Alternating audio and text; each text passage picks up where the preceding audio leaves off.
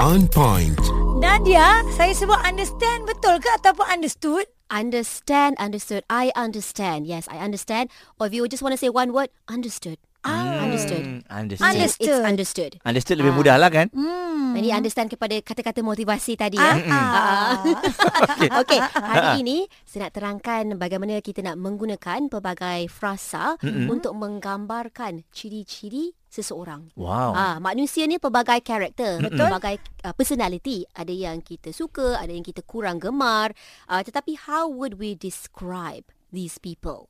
Oh, Okay, Contohnya adakah macam he like a beast? Itu he's like a beast. Ah. Wow. Wow. Ah, itu, itu contoh lah. Oh, okey. Kenapa mungkin orang itu garang? Ha ah. Mungkin orang itu Ha-ha. loud, Oh, ya. Hmm, uh, kuat bercakap. He's, a- he's like a beast. Okey. What if orang itu uh, pandai bermesra, beramah mesra dengan ramai orang? Mm. What would we call that person in English?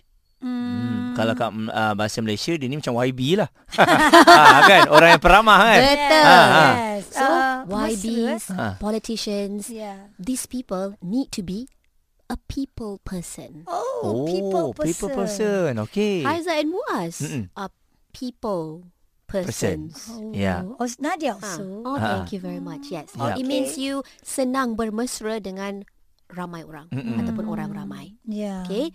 What about this one? A pain in the neck. Sakit leher.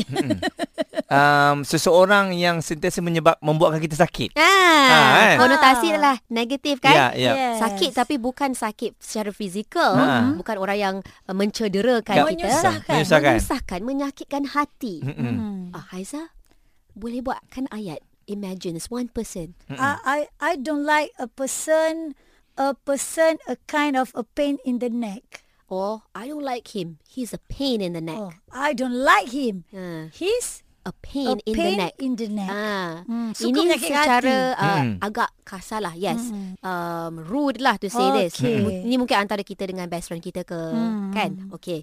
Another one, alright. Heart of gold. Oh, heart of gold. Yeah. Pernah What- dengar kan? Um, why I choose her as our president because she has a heart of gold. Excellent. Ah. Oh. Let me give you an example. Wow. for uh, another Oh, what's that? sentence. phrase. Phrase. Okay. Phrase. Okay. Uh, big mouth. Ha. Right? Hai. Big mouth, huh? Oh, dah pergi Big Ya, Mom Yeah, dah. yeah. Okay. Another s- another phrase. Oh, Okay. okay. Ah, ah, boleh bagi contoh ayat. He went and opened his big mouth and told them the whole story. Oh. Yes. So dalam konteks itu apakah maksud big mouth? Hmm. Big Haiza? mouth say things that are meant to be kept secret. Yes. Hmm. Kalau seseorang itu senang sangat nak pecahkan rahsia, nak hmm. bocorkan rahsia, hmm. selalu bercakap sana sini gosip-gosip sana sini, Uh-huh. that person has a big mouth. Muaz has such a big mouth. Hmm. Ayat bagi dua ayat ni. Wow, bukan main banyak example lagi eh. Another one that's Ah. quite similar with big mouth is loose cannon. Ah. Cannon adalah meriam Betul. yang Ah. boleh uh, Yeah. mengeluarkan bom atau Ah. apa ke kan. Dia keluarkan so, bom dari mulut dia lah ni.